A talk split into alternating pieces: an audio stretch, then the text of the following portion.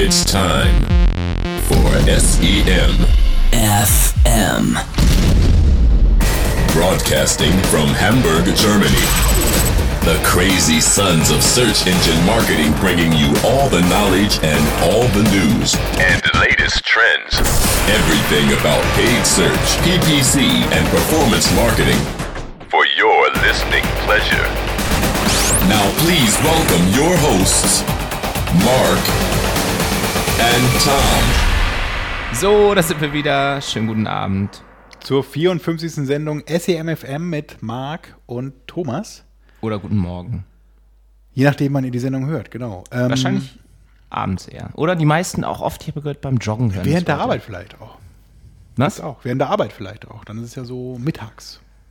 In der Mittagspause. Das glaube ich nicht. Ja, wenn man einen Spaziergang macht, nachdem man sich das Schnitzel reingehauen hat. Genau. Mittags. Ja, herzlich willkommen zu unserer kleinen, feinen Sendung SEM FM. Frisch aus dem Flugzeug bin ich Frisch aus dem. Flugzeug mit Marc, genau. Du warst Vom in Schiphol. Schiphol. Das ist der Amsterdamer Flughafen. Ja. Da war ich gestern und da ist ja auch eine große Konferenz gerade. Casual Connect. Oh, Eine der größten Gaming-Messen Aha. der Welt für Flappy Birds. Wahnsinn. Hast du dir da Flappy Bird organisieren können? Ja, es, es war eine Flappy Bird-Konferenz mit Panels zu Flappy Ein Bird, Flappy, Flappy Bird, Bird. Zubehör, Flappy Bird Merchandising. Wahnsinn. Besuch aus aller Welt, Riesending. Mich hat er gewundert, da ja Hamburg eigentlich ja die Gaming-Hauptstadt Deutschlands ist. Wieso? Ähm, ist das so? Weil alle großen Gaming hier, Inno-Games, äh, Gamigo, Games, Good Games Good Studios und wie Big heißen die Point. am Big Point, wie heißen nochmal die an der Reeperbahn? Das ist auch so eine äh, Eidos Interactive. Gibt's die noch? Weiß ich nicht. Naja, aber da ist auch irgendeine so eine Spielplattform. Nee. Naja, ihr wisst schon, was ich meine. Die sind auf jeden Fall alle hier. Hier sind viele, ja, das stimmt, das stimmt, das stimmt. Das sind viele Game-Entwickler, aber auch, ähm, Und, und, und diese Casual Connect, habe ich gehört, die waren nämlich auch ursprünglich in Hamburg und jetzt ist sie auf einmal in Amsterdam. naja. Und da habe ich mich natürlich gefragt, äh, Moment, warum? Aber konnte mir keiner sagen. Es könnte aber durchaus sein, dass Amsterdam durch Schiphol gut erreichbar ist für, Für Europa, alle, ja. wo- worldwide. Das ist ja fast wie, wie Jena, was dann auch gut erreichbar ist in Das Deutschland. SCA-Camp, ja. Wo wir beim Thema der Erreichbarkeit sind. Ähm, Nur weil es irgendwo in der Mitte liegt, heißt es nicht, dass es, äh, naja, also bei Jena schon. das ist ist natürlich der beste Ort für eine aber dünn. Konferenz, aber bei Amsterdam, weiß ich nicht, ist natürlich auch eine sehr schöne Stadt, aber alles so ein bisschen alt und schief und so, diese kleinen Häuser. Und diese Jo. Treppen, ne, wenn du da hochgehst, Wahnsinn. Gehst senkrecht nach oben. Wenn da meine alte Mutter in Amsterdam leben würde, Deine alte Mutter? könnte ich sie, weiß ich auch nicht, müsste ich sie morgens äh, in die Kracht werfen, weil sie die Treppe nicht mehr runterkommen würde. Naja, so weit muss es ja nicht kommen. Du kannst ja in Hamburg in der Hafen City auch leben. Gut. Ja, Im Vergleich. Alles hier gerade. kann man sehr gut leben. Bauhausstil. So ein bisschen. Und die Grachten heißen hier Flete. So. So, und ich war auf der D3Con. D3Con, für die, die es nicht kennen oder nicht wissen, wofür D3 steht. D3 steht für DDD, Data Driven Display. Und zwar Klingt ist das schon mal gut. Thema da Real-Time Bidding, Real-Time Advertising ähm, oder so andere Schlagworte sind dann da Ad-Server, DMP, DSP, SSP. So, Marc. Und jetzt kommt die Frage, Also, wofür steht DMP? Also mit anderen Worten Data Management Plattform. Aber mit Wofür steht anderen Worten machen DSP? Äh, Data Supply, äh, Demand Supply Side Plattform. Ich glaube, Demand-Side-Plattform. Wofür Richtig. steht SSP? Sell-Side-Plattform. Side Plattform. Und dann ist auch mein es Latein ist doch aber Ende. eigentlich so, dass jetzt die Display-Leute ja eigentlich nur das machen, was Search schon von Beginn an gemacht hat. Richtig gemacht hat, ganz genau. Nämlich nach Performance-basiert bezahlen und alles in Echtzeit auktionieren. Richtig. Und das ist eben so der Hintergrund des Ganzen auch. Man versucht in Realtime, also in Echtzeit, den Web-Surfer, den Silver-Surfer, wen auch immer, der da im Netz draußen rumsurft, zu finden, mit einem Werbemittel anzusprechen. Die Impression dafür, auf die Impression wird geboten beim Nutzer und den dann durch ein kreatives Werbemittel zum Klick zu bewegen, zum Besucher zu machen und zum Käufer zu konvertieren. Ja, Das ist die Idee hinter des Ganzen. Also ähnlich wie im wie bei Google mit dem ganzen Thema AdWords und Search. haben Das es heißt, gelernt, wie viel man Geld man da versucht machen kann. aber eben durch dieses, dieses ganze Thema Data-Driven heißt, ich versuche durch Daten, die ich auf meiner Webseite generiert habe, oder durch Daten, die ich durch anhand meiner Kunden eben schon gewonnen habe, wo ich weiß, die und die, die und das Kundenklientel kauft bei mir regelmäßig, die und die Segmente sind meine Zielgruppe, die versuche ich da draußen Netz zu finden, also datengetrieben zu finden und zu Besuchern zu machen. Und in den USA kauft man ja dann auch immer noch ganz viel Daten dazu. Ne? Genau, man kann Das Daten noch zukaufen. War das eigentlich auch ein Thema? Wie weit? Ja, also es gab einen Vergleich zwischen äh, US-basierten und europäischen DSPs und SSPs. Mm, Und da ist es tatsächlich so. Also die, äh, da ist USA auch aufgrund Datenschutzthematiken deutlich weiter. Man kann da zum Beispiel an Kreditkartenunternehmen wie American Express oder Mastercard herantreten und sagen, ich hätte gerne mal Daten, also ich würde gerne mal wissen, welche eure Kunden regelmäßig die Kreditkarte nutzen, äh, in welcher Höhe. Und die Daten matche ich dann mit meinen Kundendaten. Die habe ich, weiß ja, kann ja zusammenführen, welche Kunden das sind, ob ich die vielleicht schon habe oder nicht. Und versuche dann denen zu sagen, guck mal, der kauft regelmäßig, also wäre jetzt der Zeitpunkt, wo er eigentlich wieder was kaufen müsste, jetzt zeige ich diesem Menschen dann einen Banner und versuche dann mit Produkten, die er gerne hätte, das Ganze dann auch noch zu forcieren, dass er dann bei mir auch kauft. Ja, es gibt ja auch so ähm, Audience Data Marketplaces und so, ne? Was, was Blue Kite zum Beispiel macht, das da dann bewegen wir einfach. uns eben auch im Bereich DMP, um das nochmal kurz zu Das ist dann das DMP. Data Management Plattform. BlueKai ist einer der größten, genau. Das ist so ein Anbieter, die eben genau das machen. Die sorgen dafür, dass du deine eigenen Daten, die du eben hast, also für BlueKai eben Third Party, in das System von denen im BlueKai einspielst und dann durch Scoring und durch Segmentierung das Ganze so aufbereitest, dass man äh, Listen erstellt, also ähnlich wie Rema- Remarketing-Listen, auch im, im, bei Google zum Beispiel. Und mit diesen Listen dann äh, über eine DSP äh, Netzwerke angeht, also Vermarkter-Netzwerke angeht und dort diese Segmente matcht und Besucher, die dann in diesen Netzwerken unterwegs sind, also äh, Und der gesamte deutsche Datenschutz und Thilo Weichert und so, die werden da ja in der Pfanne verrückt. Ja, die- Weil das also- bedeutet ja nichts anderes, dass du auf irgendeiner Webseite bist und irgendwo in dem Kleingedruckten steht dann da vielleicht, hm, übrigens, deine gesamten Daten verkaufen wir an, äh, an so eine Exchange und dann kann dich jeder irgendwie ansprechen mit Werbung. Jo, also ähnlich wie das Und das machen ja auch viele. Also so, was weiß ich, es gibt eine Reiseplattform, die dann sagen, Ja. okay, wir wissen ja, was alle Leute für Reisen machen. Kreditkartenfirmen weil, wissen ja noch viel mehr über die ganzen Leute oder Mhm. Fluglinien wissen, wo Leute hinfliegen. Und da kann man wirklich ein komplettes Profil von jedem einzelnen Nutzer erstellen. Genau, und ähm, Anonym natürlich, ja, aber weitestgehend. für die Werbung ist das eine, eine, eigentlich eine sehr gute Sache, so Mhm. zielgerichtet vorgehen zu können. Was man jetzt schon kennt in dem Bereich Realtime Bidding und Realtime Advertising ist der ganze Bereich Retargeting. Also ich spreche jetzt nicht von Remarketing bei Google, sondern eben sowas wie Criteo oder Explosion, Sociomantic, wie sie alle heißen.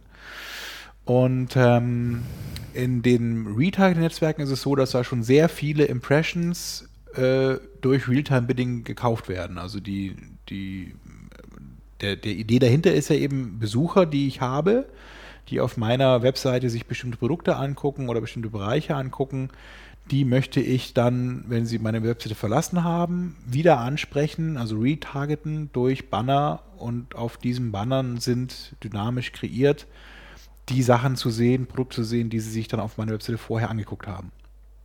Und dadurch hole ich diese ehemaligen Besucher zurück und mache sie dann hoffentlich zu Käufern. Wir haben das ja auch schon, glaube ich, in der letzten Sendung erwähnt, dass ja Google genau diesen Weg auch geht mit den Remarketing Lists for Search Ads, RLSA. Und da wird eben genau sowas möglich. Wenn man selber vielleicht ähm, einen Großteil seines Geldes auf relativ generischen Begriffen ausgibt, könnte es ja helfen, wenn man weiß, dass derjenige, der jetzt gerade nach einem Damenschuh sucht, ob das jetzt der Ehemann ist oder die Frau oder vielleicht auch ein Mann, der für sich selber Damenschuhe kaufen will, heutzutage weiß man es ja nicht so. Und man möchte vielleicht auch wissen, ist die Dame, die diesen Schuh sucht, jetzt äh, 25 oder 55? Und welches Einkommen hat sie? Und schon könnte man sehr viel zielgerichteter AdWords und Landingpages diesen Suchenden zur Verfügung stellen.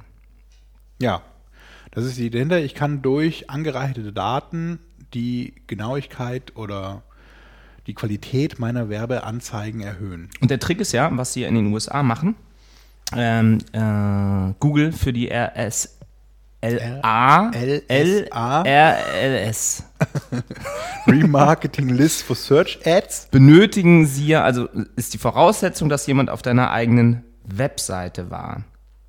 Du kannst aber den danach mit Third-Party-Data anreichern. Also im Beispiel von BlueKai läuft das zum Beispiel so, du hast einen BlueKai, BlueKai Container Tag auf deiner Webseite und hast vorher eine Remarketing-Liste angelegt für Männer und Frauen und jemand kommt auf deine Webseite und du selber weißt nicht, ob das eine Mann oder eine Frau ist, aber BlueKai weiß das irgendwo, ja?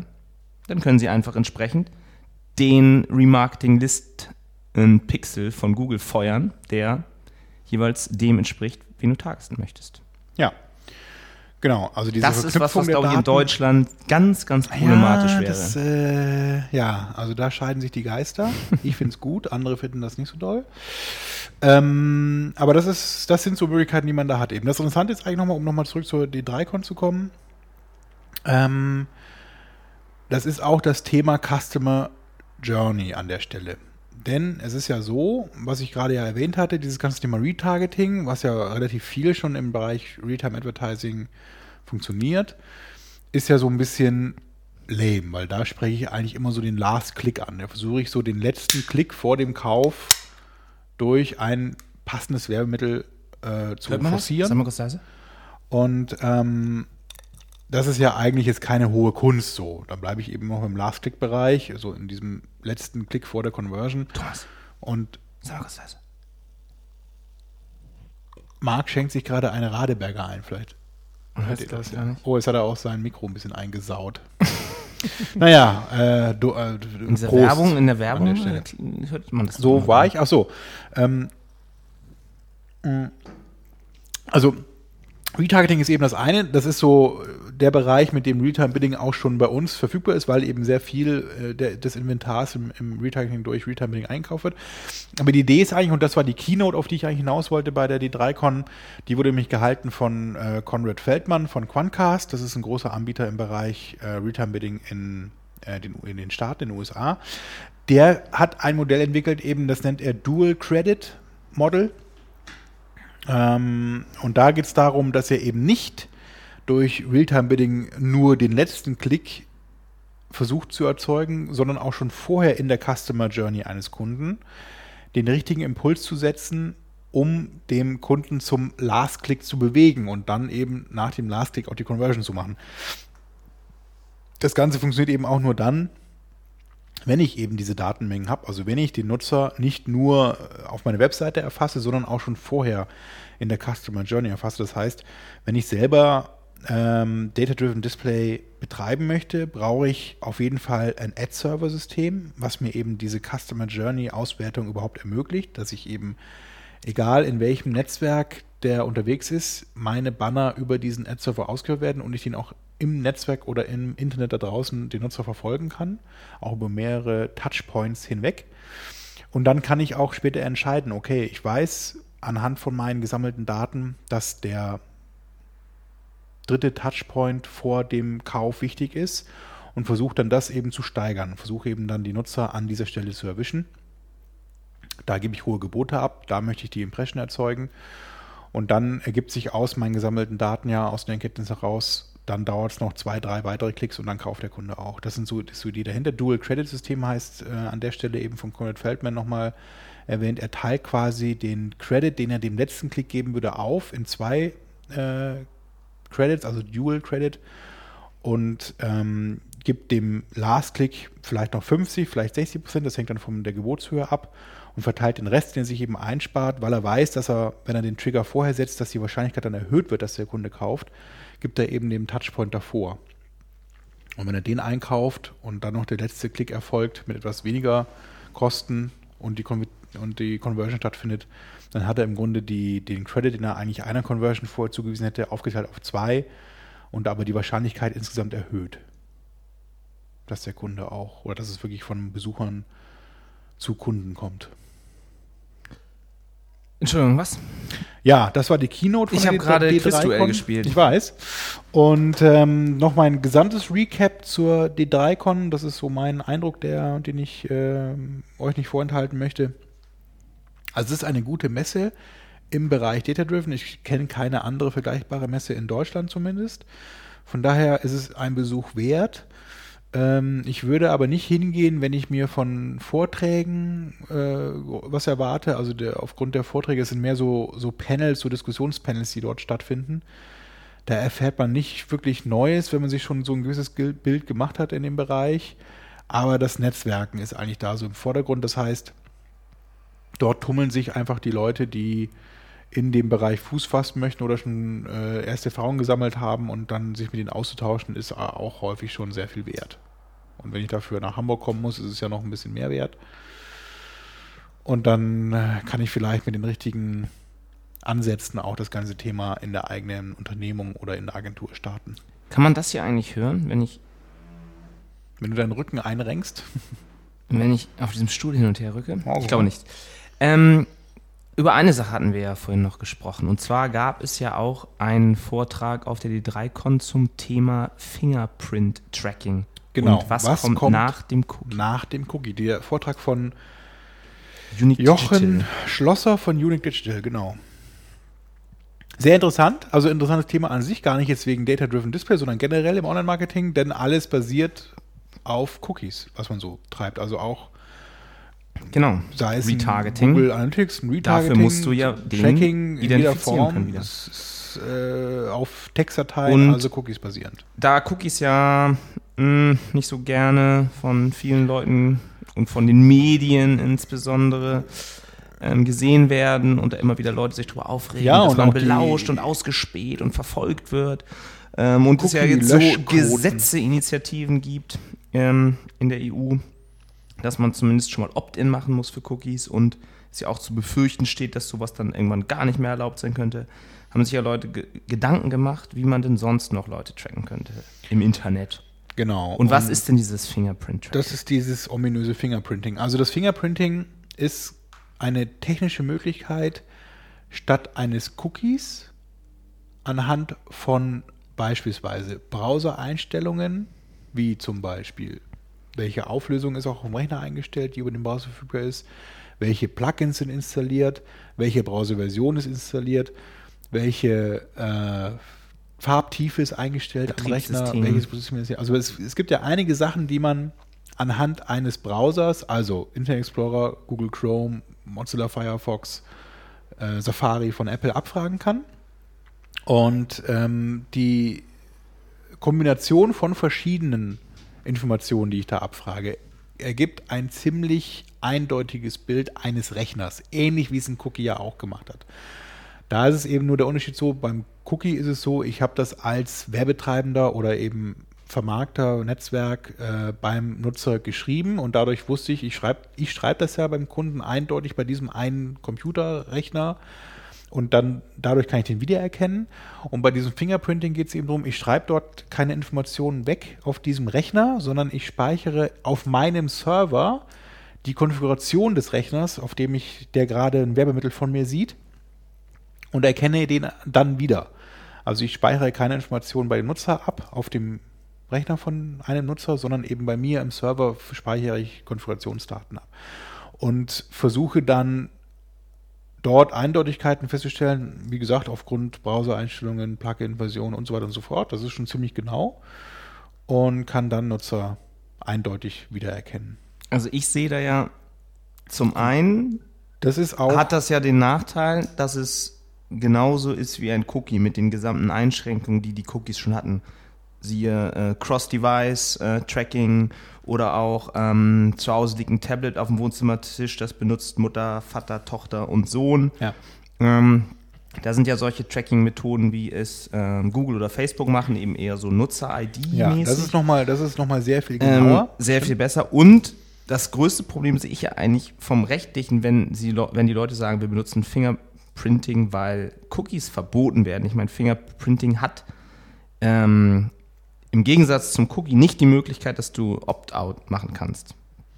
Prinzipiell. Du kannst, also äh, der, du selber kannst nicht, kannst nicht verhindern, dass dich einer äh, fingerprintet, Genau. sagen wir mal. Ne? Genau, also du kannst aber. Es gibt keine Browser-Einstellungen, ähm, so wie es ja der Firefox oder jetzt die neuen Browser sogar haben, dass sie ähm, per, per Default Third-Party-Cookies zum Genau. Beispiel äh, nicht Also es annehmen. gibt mittlerweile eben diese Do Not Track Einstellung noch, die ich eingeben kann. Das heißt, ich, das ist aber basiert auch, eher auf Listen. Also es ist so eine Whitelist, Blacklist Geschichte eher, dass ich sagen kann. Und so funktioniert eben auch das, das Opt-out bei Fingerprinting, dass ich sagen kann, dieses Werbenetzwerk, Double-Click, wie auch immer, Bitte. soll keine Doch nicht soll kein Fingerprinting mehr durchführen. Und dann kann ich das eben, kann ich die, die Domain oder den, die, die IP von einem Netzwerk eben auf meine Blacklist setzen und unterbinde dadurch rein. Wenn du äh, denen vertraust. ja, In Deutschland aber auch nur anhand wahrscheinlich. einer oder Liste Europa. eben, äh, ähm, dass ich das nicht zulasse. Das ist, aber das hattest du bei Cookies im Grunde auch. Da konntest du ja auch Domains blacklisten quasi, die dann kein Cookie bei dir setzen dürfen oder eben generell Third Party ausschließen, ja. Und benutzen das denn diese RTB-Anbieter? Ja, also die ist so meisten- momentan, vielleicht nochmal zurück eben auf deine eingangs erwähnte Geschichte eben mit der EU, also es ist so momentan ist, ist es in sechs europäischen Ländern, die kann ich leider nicht im Kopf aufzählen, so, dass diese EU-Direktive schon gilt, dass man ein Opt-in machen muss. England, Holland Niederlande. Frankreich, Frankreich. UK, dann wird es dünn, also noch drei weitere, es sind sechs insgesamt, die das momentan machen. Ich meine, das ist noch Schweden und sowas, aber okay. Ähm, und da ist es eben so, da muss ich proaktiv als Nutzer zustimmen, dass ein Werbetreibender im Criteo, also Retargeting ist ja häufig da so im, im Visier, bei mir Cookies setzen darf. Also ich muss mir die Erlaubnis einholen. Ähm, dann gibt es Länder, wo das in, im Gespräch ist, dazu zählt eben auch Deutschland, dass man das macht. Es ist generell EU-weit, aber im Gespräch. Und ähm, worauf wollte ich hinaus? Ich weiß es nicht. Aber jetzt mal was anderes. Es ist, ist, eh- ist eh schon wieder viel zu lang. Diese, diese heutige Sendung, wir haben noch gar nichts über, über AdWords und Google und so erzählt. Aber das ist, das, das wollte ich eigentlich am Schluss sagen. Aha. Aber deswegen, nein, lass mich noch mal kurz zu dem Cookie-Thema. Oh. Also dieses Fingerprinting ist eine Alternative. Momentan wird es so eingesetzt. Ähm, also Halb, nochmal halb. zurück auf den Vortrag von, So von wie Met Uni- Unique Digital. aktuell eingesetzt. Es wird halb-halb, also sprich, man setzt beides ein, sowohl Cookie als auch Fingerprinting. Die Idee dahinter ist eigentlich folgende. Es Doppelt hält eine besser. Sehr, genau, doppelt hält besser. Es gibt eine steigende Anzahl an Cookie-Löschern. Sprich, Leute, die sagen, oh, Ups, das Marc ist schon wieder leider zu betrunken. Ähm, es gibt eine steigende Zahl an Cookie-Löschern, Cookie-Verweigerer, die sagen, ich stelle im Browser partout ein, wenn ich den Browser schließe, werden alle Cookies gelöscht, als Beispiel. Oder ich lösche Cookies, die älter sind als sieben Tage.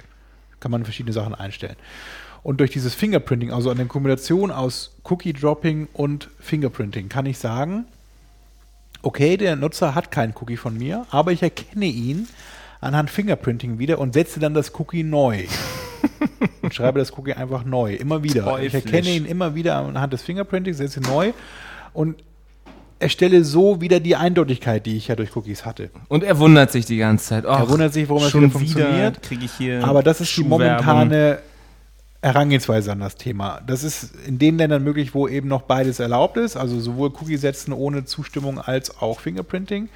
In Holland zum Beispiel wäre das nicht der Fall. Da könnte ich sagen, also da müsste ich komplett auf Fingerprinting umsteigen und keine, wenn ich keine Cookies mehr setzen darf. Bis irgendeiner Außer von denen geschnallt hat, was Fingerprinting ist und dann Ja. das sofort wieder noch stärker genau, das, verboten wird. der Vorteil jetzt zumindest von Fingerprinting ist, dass es Das kennt noch kein Politiker. momentan laut verschiedener Quellen, auch unter anderem RIB, keine personenbezogenen Daten verwendet werden. Also die IP-Adresse ist nicht Teil des Fingerprintings, die jetzt in Deutschland als personenbezogen gilt. Naja, da schneidet ja eh jeder die letzten Es Zeichen ab, aber trotzdem ist ja die Opt-out-Problematik, nicht glaube ich, das In Entscheidende. irgendeiner Form anonymisierte Daten, die verwendet werden, sondern es werden einfach ein, äh, Informationen verwendet, Browser-Einstellungen, die frei verfügbar sein müssen, auch Aufgrund der Plugin-Anbieter und so. Welche Müssen, muss gar nicht. Irgendwann können doch auch. Browser, können doch auch Browser entscheiden, dass sie das nicht mehr. Browser Dass sie das nicht mehr entscheiden. weitergeben. Menschen müssen entscheiden. Das ist das, ne? Wenn, wenn du anfängst, Maschinen zu entscheiden, dann ist alles vorbei. So, ähm, hier. Jetzt möchte ich noch mein Fazit dann Oh, bitte, Thomas. zum Thema Data-Driven geben. Denn ich glaube, dass der Data-Driven Display-Markt am Anfang ist, stark steigen wird. Das heißt, wenn ihr jetzt gute und mittelgute Search Engine Advertising Professionals seid, also sehr gut im Bereich Keyword Bidding und so weiter unterwegs seid, dann eignet euch durchaus jetzt mal auch so ein bisschen Display an. Also sei es bei Google, aber auch so ein bisschen über den Tellerrand von Google gucken. Also nicht nur GDN, sondern auch so ein bisschen weiter gucken. Weil ich glaube, dass in Zukunft sehr viele Experten, Fachleute im Bereich Data-Driven Display, also Real-Time Bidding, gesucht werden. Und wenn ihr da Expertise vorweisen könnt, umso besser. Da kann man auch noch ein bisschen Kohle machen, glaube ich. Da spielt also die Musik, meinst du? Ja. Oder in Kombination von beiden. Also das in, in den USA ist es sicherlich schon wieder ein Schritt weiter. 18, 24 Monate vielleicht. Aber in Deutschland fängt das gerade an und wird auch groß. Auf dem auf der D3con gab es Vorträge von Zalando, Trivago, Vodafone, die das auch schon ausprobiert haben, die das auch schon machen, teils mit Agenturen, aber auch selber eben in-house schon. Das heißt, ähm, da werden Leute gesucht auf jeden Fall, die das gut beherrschen, die das können, die sich damit auskennen, die auch mit den Begrifflichkeiten, die sind da auch sehr extrem, hat man ja eben gemerkt, DMP, DSP, SSP, Ad Serving und so weiter, dann Prospecting, Programmatic und so weiter. Programmatic da gibt's ganz Buying. viele Begriffe, Yeah. die da auch neu sind, die man jetzt so aus dem Search nicht kennt. Aber wenn ihr da euch fit macht, wenn ihr da ein bisschen guckt, was es am Markt so gibt, was es für Zertifikate gibt, vielleicht auch von verschiedenen Anbietern, ähm, Rocket Fuel kann man zum Beispiel nennen, die da auch schon stark sind, oder Trading Desk ist auch so ein Begriff, der da immer wieder fällt. Dann seid ihr, könnt ihr euren Marktwert deutlich steigern. Ja, das war doch ein schönes Schlusswort. Und ich sehe gerade, dass 18 Minuten schon gespielt sind im Spiel HSV gegen FC Bayern München Dann wisst ihr jetzt auch, wann wir diese Sendung aufgenommen haben. Und noch kein Tor gefallen ist. Oh, dann ist es ja gar nicht so schlecht für den HSV. Nee. Gut, ähm, Also Mensch, weiter im Mensch. Text. Wir wollen nochmal berichten, dass Google es in der Rangliste der Unternehmen auf Platz 2 geschafft hat im Bereich wertvoll. Höchster Marktwert. Also wenn man alle Aktien, die es gibt, mit dem aktuellen Börsenkurs multipliziert, dann kommt man ja auf den Marktwert eines Unternehmens. Und bisher war das so, dass äh, Apple halt geführt hat, wahrscheinlich nicht mehr lange. Also die führen halt immer nur, weil sie halt so einen riesigen Börsenkurs auch haben. Und an Platz 2 war immer ExxonMobil. Mobile. Und da ist jetzt Google dran vorbeigekommen. Ich glaube, das war Freitag auch schon. Ich weiß nicht, ob es jetzt immer noch so ist. Da hatte Google einen Börsenwert von 394 Milliarden US-Dollar. Ja, und äh, Apple hat einen Börsenwert von 472 Milliarden Dollar. also immer noch Exxon deutlich mehr. Mobile auf Platz 3. Wahnsinn, ne? Also Zeit, dass, dass Google noch ein paar Roboter baut. Wahnsinn. Alle Also iPhones. Ist, äh, wer hätte das gedacht? Ich habe ja, vielleicht darf ich das vorweggreifen, ich bin ähm, auf den Google Shopping Days im Februar, Ende Februar ähm, eingeladen und da äh, nehme ich auch an einem, an einem Diskussionspanel teil und da wird eine Frage sein, auf die freue ich mich besonders. Wo sehen Sie Product Listing Ads in zehn Jahren? Ist da eine Frage. Ist das in Hamburg? In Hamburg. Und ähm, ich überlege noch da die Antwort. Also ich, ich, ich glaube, ich traue mich zu sagen, dass ich, dass es Google in zehn Jahren nicht mehr geben wird.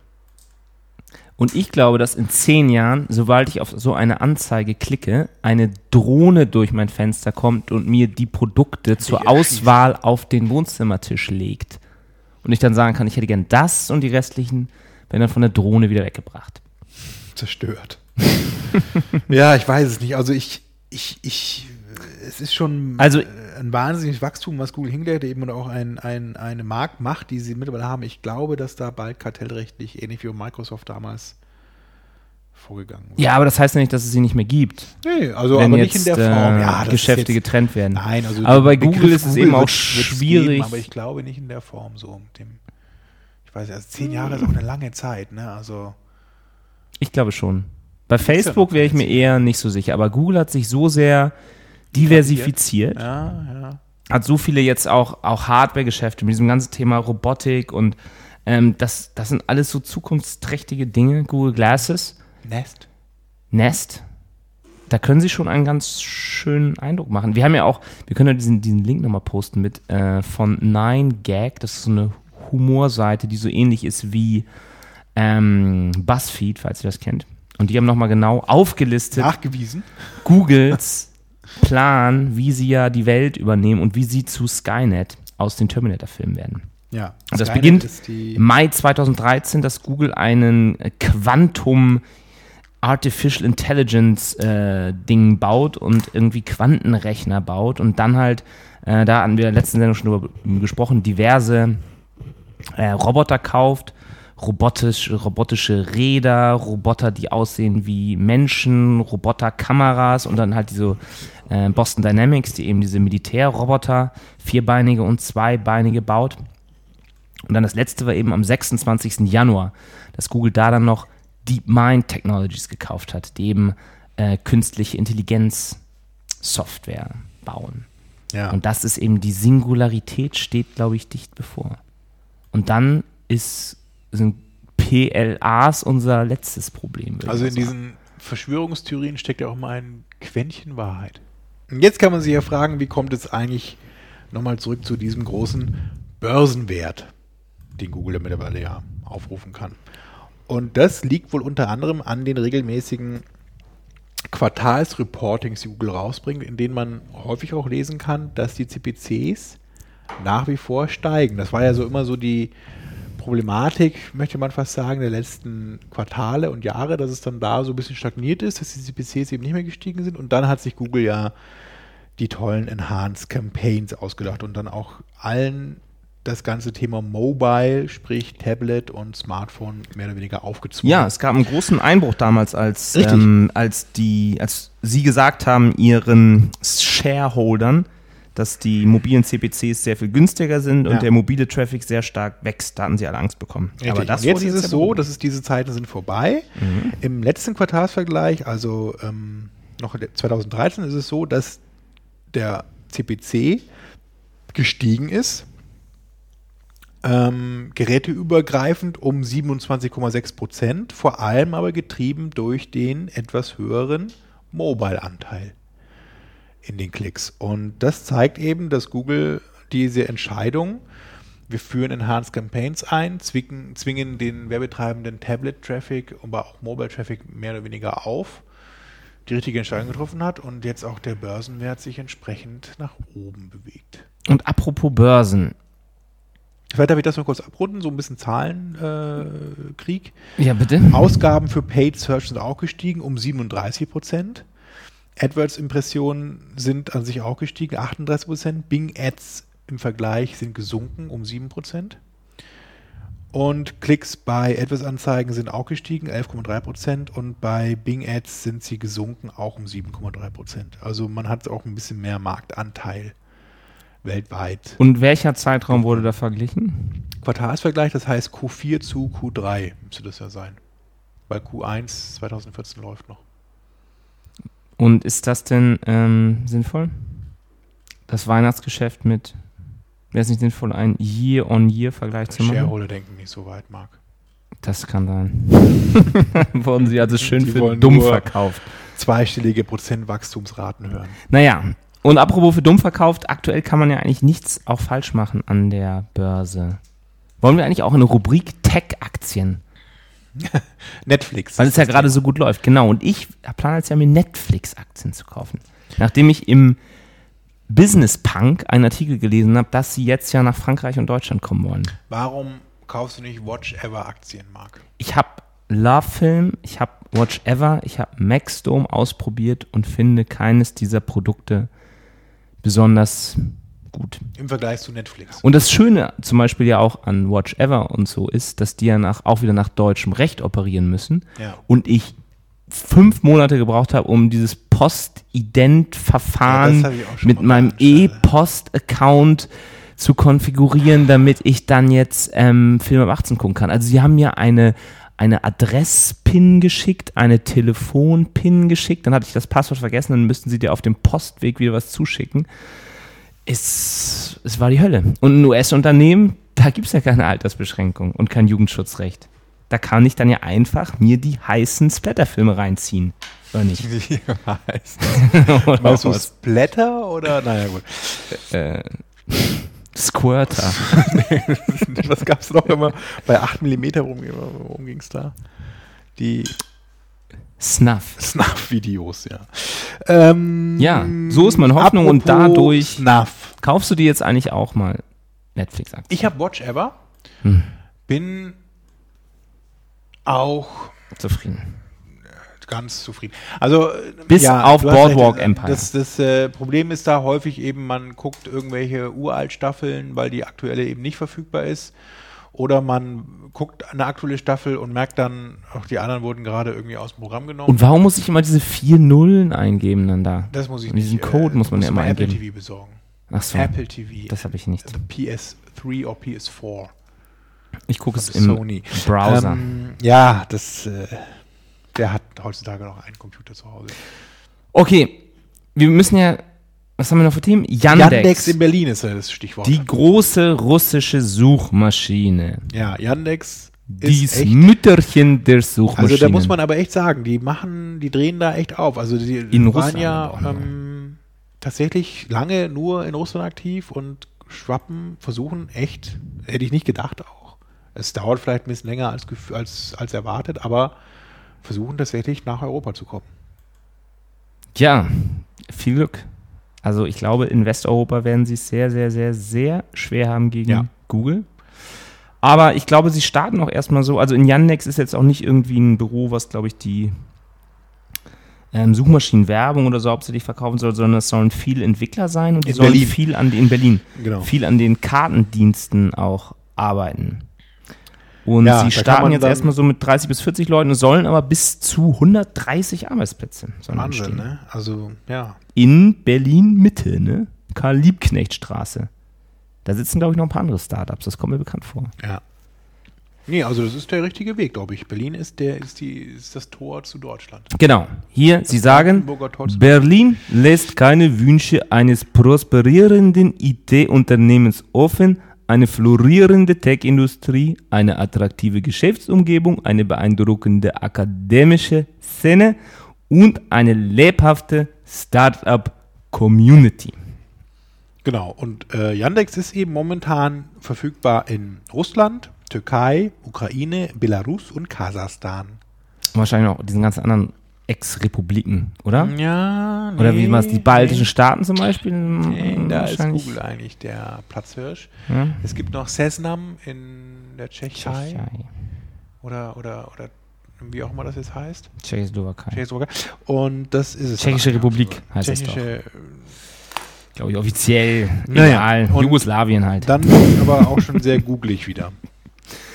Also da, deswegen gebe ich dir recht. Also ich glaube, dass Yandex gerade Westeuropa echt sch- schwer haben wird. Das sieht man ja auch, da muss man gar nicht so weit gucken. Das sieht man auch schon bei Bing, dass die da ja, haben wir ja vorhin gehört, eher rückläufige Zahlen auch haben oder auch Produkte gar nicht mehr so einführen. Aber von der technischen Seite her ist Yandex, glaube ich, gut aufgestellt. Ja, und auch dieses Street View zum Beispiel hatten sie, glaube ich, vor Google. Ja. Wobei man ja mit Street View den Deutschen auch nicht unbedingt Nee, kommen muss, eben. Also das ist vielleicht nicht der richtige Weg, um hier, um hier sich viele Freunde zu machen. Ich weiß es auch nicht, da müssen wir mit dem Bovi mal sprechen. Ja, aber jetzt mit Olympia und so sind ja eigentlich die Sympathien liegen ja völlig bei den Russen. Ich würde mal da mit suchen, wenn es das auf Deutsch gäbe. Es gibt auch einen Yandex-Browser. Ja, der aber ja Chrome auf Chrome basiert. Ja. Äh, vielleicht ein kurzer Zwischenstand. Bayern führt jetzt 2-0. Oh, ja. Gott sei Dank. Aber immerhin. Nur 2-0. In der 33. Das Minute. hätte auch schon oh Gott, oh 10-0 Gott, oh Gott. können. Ja, so. Ja, dann wir wollen noch? wir eben nochmal auf das Thema Attributionsmodelle eingehen. Und zwar hat Google angekündigt in einem Google Plus Beitrag, dass sie auch in Google AdWords selber auf Basis dieser Suchtrichter-Analyse, die man ja auch schon länger machen kann, also Search Funnel Analysis, jetzt auch Attributionsmodelle einstellen kann. Ähm, wie das Ganze konkret aussehen wird, ist noch unklar, weil das jetzt momentan nur so zusammengebastelte Screenshots sind. Das heißt, es wird, man sieht momentan eher so eine Mischung aus Google AdWords und diesem Analytics Attribution Modeling. Das ist genauso wie es in Google Analytics ist. Sieht oder? sehr ähnlich aus, genau. Also man kann eben ja in Google Analytics dieses Last-Click, First-Click, lineare Verteilung, äh, Time Decay, also Zeitverlauf und positionsbasiert, also diese, dieses U-Format eben einstellen. Das sind so die Standards, die man auch so am Markt kennt und die man, die man auch in, aus Google Analytics kennt. Die wird es wohl auch bald mal für AdWords geben. Das heißt, ein Vermarkter oder ein Werbetreibender besser gesagt, der schon weiß, also mein typisches Conversion Attribution Model ist eigentlich so das Positionsverbiete. Also ich möchte auf den ersten Klick relativ viel verteilen, auf den letzten Klick und den Rest so in die Mitte, das U-Modell, das berühmte. Der kann das auch bei den AdWords einstellen. Das heißt, ich kann dann, wenn ich ähm, Suchpfade in AdWords habe, also Nutzer habe, die jetzt mehrere Keyword-Klicks brauchen, bis sie dann kaufen, die kann ich dann anders verteilt äh, bedienen im Bereich Bidding. Und Voraussetzung ist natürlich Google Conversion Tracking wieder. Ja. Und man kann die dann nebeneinander sich auch anzeigen lassen. Habe ich das richtig verstanden? Also, dass man jetzt sagt, jetzt ähm, ich möchte jetzt mal gucken, ähm, also ich drücke oben drauf, positionsbasiert und dann steht da, okay, jetzt hat irgendwie deine, deine Kampagne mit den Markenbegriffen ähm, plus 30% mehr Wert eigentlich. Genau, ich krieg so, ein, so Und eine, wenn so ich Time Decay oder erster Klick mache, sieht das anders aus und dann kann man halt sagen, okay, was habe ich jetzt so für ein, wo habe ich das beste Gefühl, was Ja. passt für mich und dann kann man darauf dann optimieren. Genau, ich kann so eine Prediction machen, also so eine Vorschau mir erstellen, eben mit diesen verschiedenen Modellen und kann mir dann das aussuchen und einstellen, was wohl einen Mehrwert am Ende liefert. Also günstigeren CPO, was auch immer man so dann möchte. Ne? Also da gibt es natürlich verschiedene Ziele, die man haben kann. Und was eben dann diese Ziele am besten erfüllt, welches Modell, das kann ich dann auch aktiv einstellen. Ja, das so als Info, was noch so kommt in dem Bereich. Google möchte sich an sich jetzt demnächst so mehr um dieses ganze Thema Conversion Tracking kümmern. Das heißt, ähm, vielleicht das so als Brücke auch nochmal zurück zu diesem Data-Driven-Thema.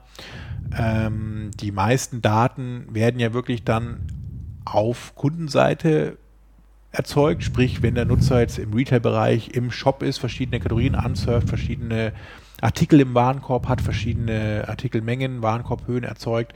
Das sind ja eigentlich relevante Daten, auch fürs Advertising, also für die Werbetreibenden.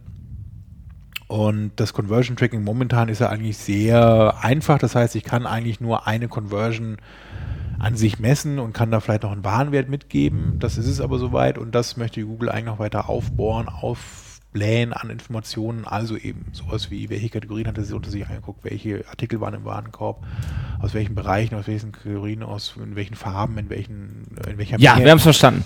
Und ähm, das wird auch in nächster Zeit angegangen von Google, dass sie da einfach das Conversion Tracking ausweiten auf diese Informationen. Intre Kann man momentan auch schon mit dem Interessant. Double-Click-Tracking machen, wenn man eben Double-Click Floodlight einsetzt zum Beispiel, da ist das auch schon so und das mit etwas verknüpft, aber das soll auch schon, soll auch ohne Double-Click Ad-Serving und Marketing Suite möglich sein. Wir hatten ja, das finde ich auch interessant, du hattest hier ja noch einen Post äh, reingeschrieben von einem neuen Verfahren, was die EU zur Abwechslung mal wieder gegen Google gestartet hat. Richtig, das ist auch ganz interessant. Das Hm. geht da im, um den Bereich Google Shopping und Product Listing Ads. Richtig.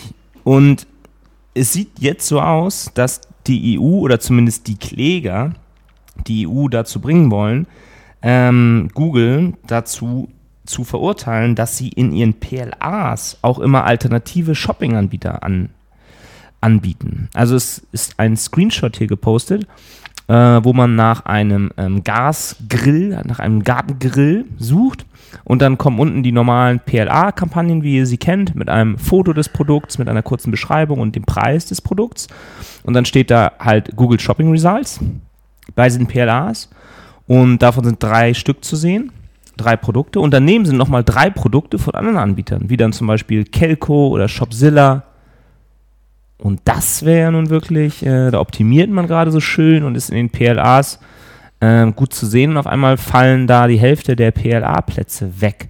Ja. Und dann muss man wieder anfangen, sich mit, mit seinem Shopzilla-Feed zu beschäftigen. Richtig, also das Ganze hat zwei Seiten. Das eine ist eben Google Shopping, äh, also dieses EU-Richtlinienverfahren, was da momentan angestrengt wird.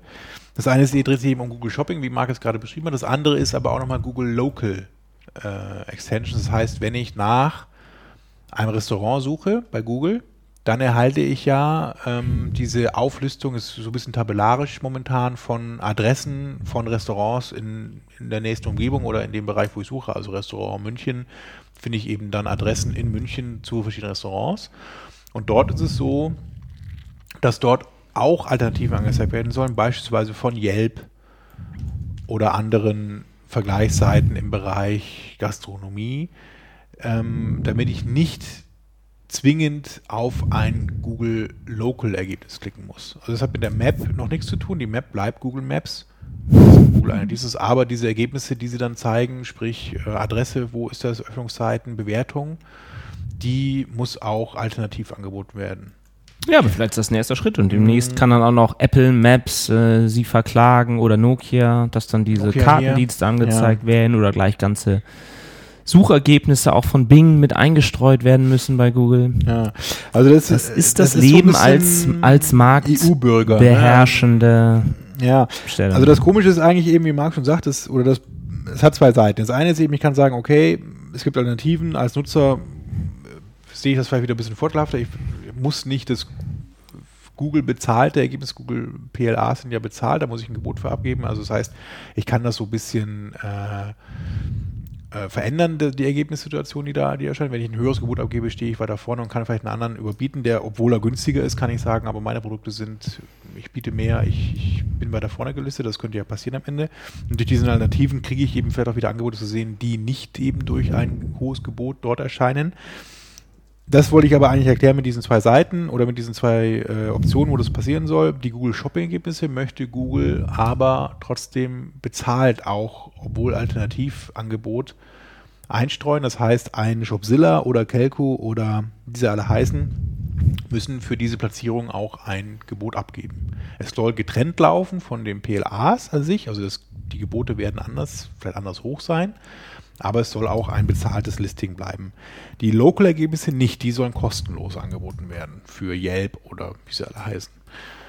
Also ich Das finde ist das, zumindest der aktuelle Stand. echt ein bisschen seltsam wieder.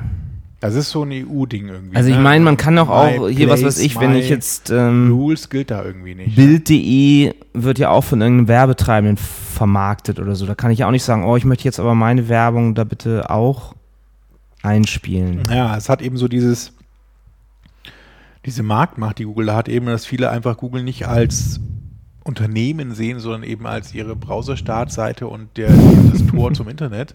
Ja. Also Gatekeeping. Äh, hat das wohl einen anderen Stellenwert bei Wahrscheinlich. Gesetzgebung. Mal schauen, wie das da weitergeht. Ja, aber Ganz das wollen wir nicht vorhalten. Wir werden auch noch einen Link posten. Bei Search Engine gibt es da auch noch weitere Screenshots zu dem ganzen Thema.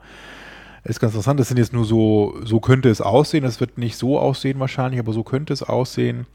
Ja, spannend. Ähm, Gerade als Werbetreibender eben, wenn man äh, sehr viel Zeit und Gehirnschmalz in PLAs investiert und dann von sechs möglichen Plätzen auf drei äh, verwiesen wird, und dann vielleicht mehr bieten muss, weil man eben bisher mit Position 4, 5, 6, wobei momentan gibt es eigentlich gar keine Position bei PLA, aber sich zufriedenstellen konnte.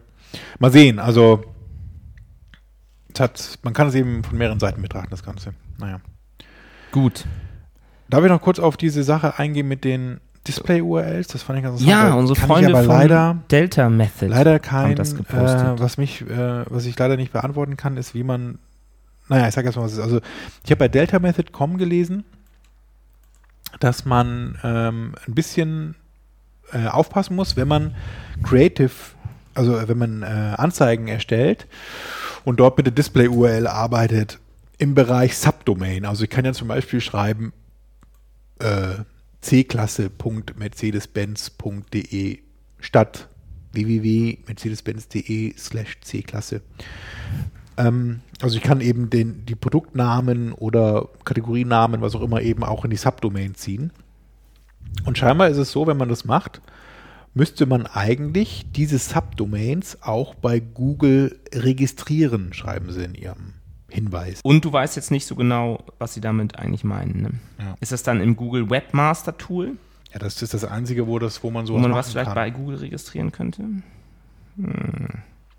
Wir können ja eh nochmal eine Sendung, eine Sondersendung machen über die gesamten Ad-Extensions. Ja, das machen wir dann nochmal. Mach bitte Ja, weiter. wir sagen ja immer, wir machen das. Ja, schreib es dir auf, auf deine Liste. Machen wir es nächstes Mal. Welches Tool benutzt du? Wunderlist von The Wunderkinders aus Berlin. Ja, Ach, immer Berlin. ja. So, dann möchtest du jetzt zum Abschluss noch was. Oh, wir sind schon bei 50 Minuten. Bist Google Enhanced Campaigns? Machst du auch Aufnahme? Ja, es ist Wir haben schon noch extra gar nicht mit Aufnahme. dem Registration fertig. Was? Ich weiß nicht, wie man Ja, Subdomains bei Google registriert. Ja, aber damit sind wir jetzt ja fertig. Wir wissen es ja. So, oh Gott.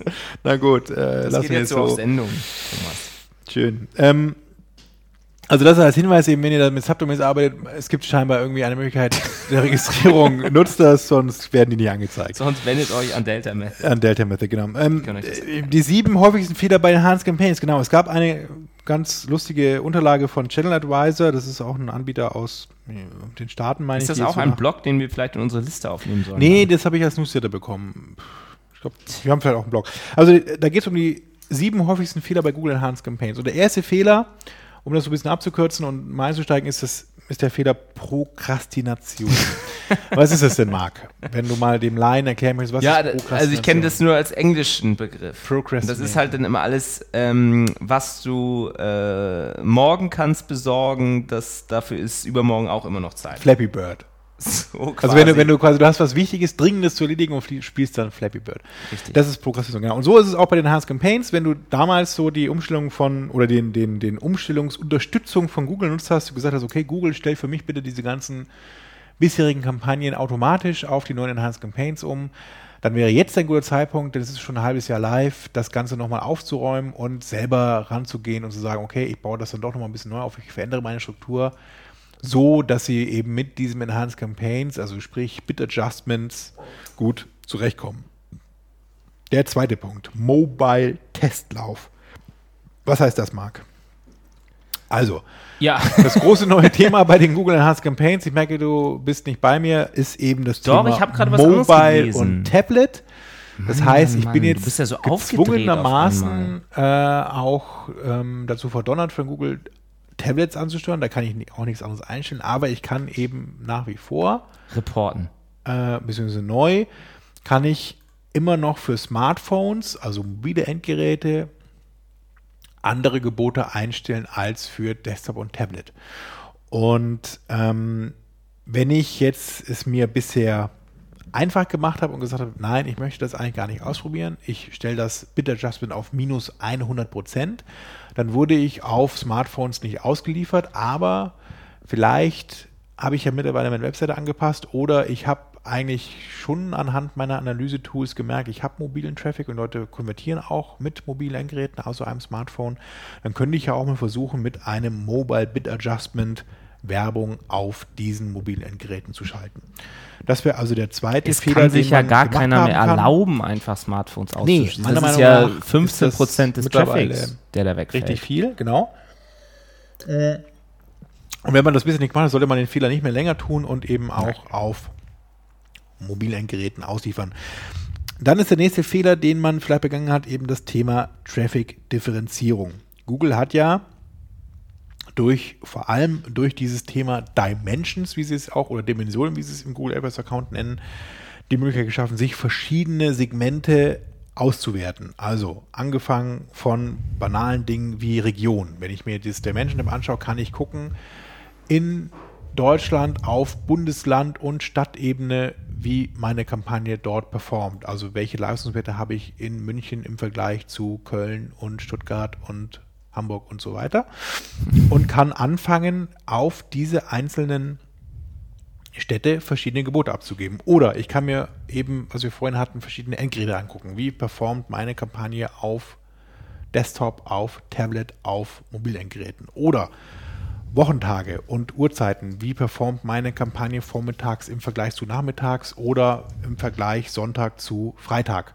Also ich kann mir verschiedene neue Segmente angucken und betrachten. Das konnte ich vorher auch schon, aber ich kann eben jetzt auch aufgrund Enhanced Campaigns dort verschiedene Bid Adjustments einstellen. Und das ist eigentlich das Interessante. Wenn ich da Eindeutigkeiten feststelle, also sonntags läuft meine Kampagne deutlich besser, viel mehr Conversions als am Freitag, dann kann ich sagen, entweder Freitag bisschen weniger Gebote, also minus 10%, dafür am Sonntag plus 5% auf meine maximalen Gebote und schon schaffe ich es insgesamt mehr. Du weichst jetzt aber auch schon wieder ein bisschen von Enhanced Campaigns ab. Das ist aber durch Bit Adjustment möglich. Das nächste Thema das ist ja aber auch schon vorher. Eben dieses Thema Bitmanagement selber, veraltetes Bitmanagement. Ich kann eben mittlerweile verschiedene, also auf verschiedenen Segmenten und Dimensionen Gebote abgeben. Ich habe nicht mehr nur dieses eine Keyword-Max-Gebot, was ich einstelle, sondern ich kann dieses Gebot verändern. Ich habe ein, weiterhin ein maximales Gebot auf Keyword-Ebene und kann aber durch verschiedene Adjustments einstellen, dass ich unter bestimmten Voraussetzungen, also Uhrzeit oder Region oder weiß Gott was, Endgerät, ähm, ein, dieses Gebot verändere. Das sollte ich auch tun.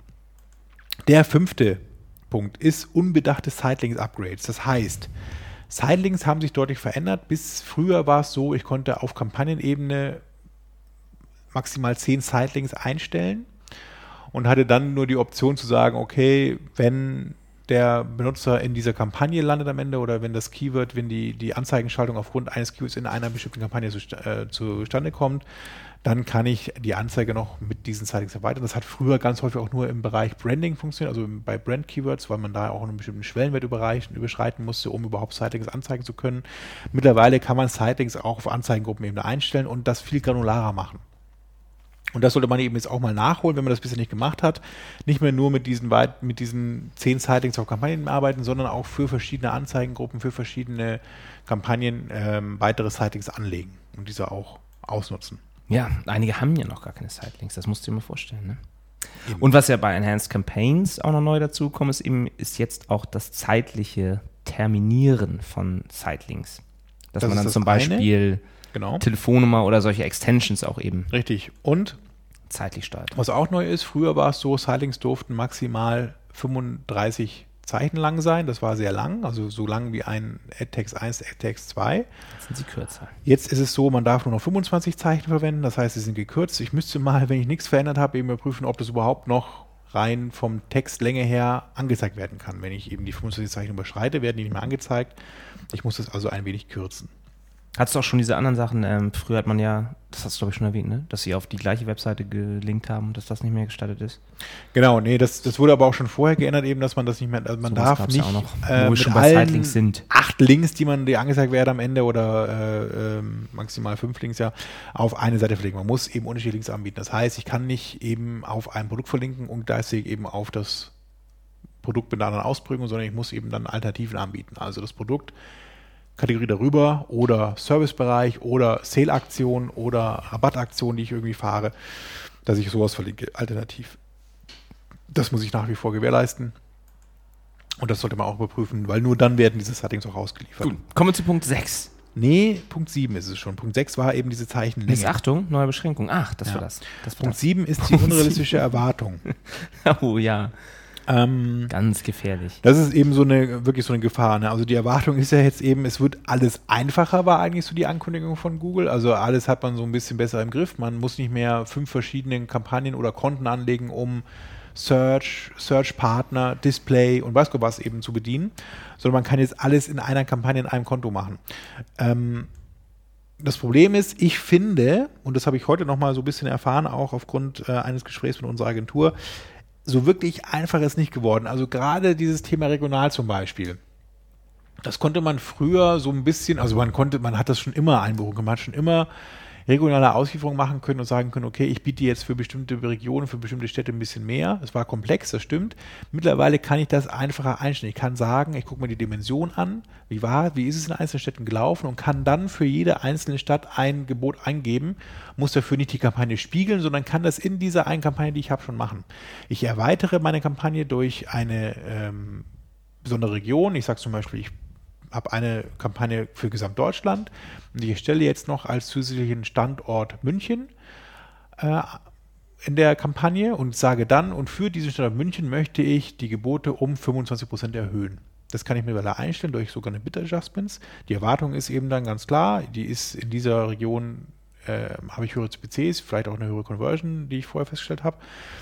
Und das Ganze klingt jetzt so ein bisschen einfach, weil ich das in einer Kampagne mache, aber um das noch dann zu überblicken, wenn das Ganze mal läuft, also wenn ich dann nicht nur München, sondern eben noch 20, 30 weitere Städte eingestellt habe und dann mit verschiedenen Bit-Adjustments arbeite, also ich habe ein Gebot Abgabe auf einem Keyword, was aber dann nur für die Region gilt, die ich eben nicht bisher angelegt habe. Eben ich habe für München ein höheres, für Köln ein geringeres, für Berlin ein halb so hohes, für äh, Stuttgart schließt es vielleicht ganz aus, weil ich da überhaupt nicht aktiv bin. Und so, also es, die Erwartung ist ja eben, dass das Ganze so ein bisschen übersichtlicher wird, aber wenn man sich das leistungsmäßig, reportingmäßig betrachtet, eben ist das schon ganz schön komplex. Man muss an viele ähm, Sachen denken, wenn man weiterhin nur so auf ein Gesamtdurchschnitts-CPC achtet. Das ist vielleicht so das, was der Punkt am Ende meiner Meinung nach meint. Okay. Was ist dein häufigster Fehler bei Enhanced Campaigns? Dass du Ähm, sie noch überhaupt nicht aktiv hast. dass ich ähm, häufig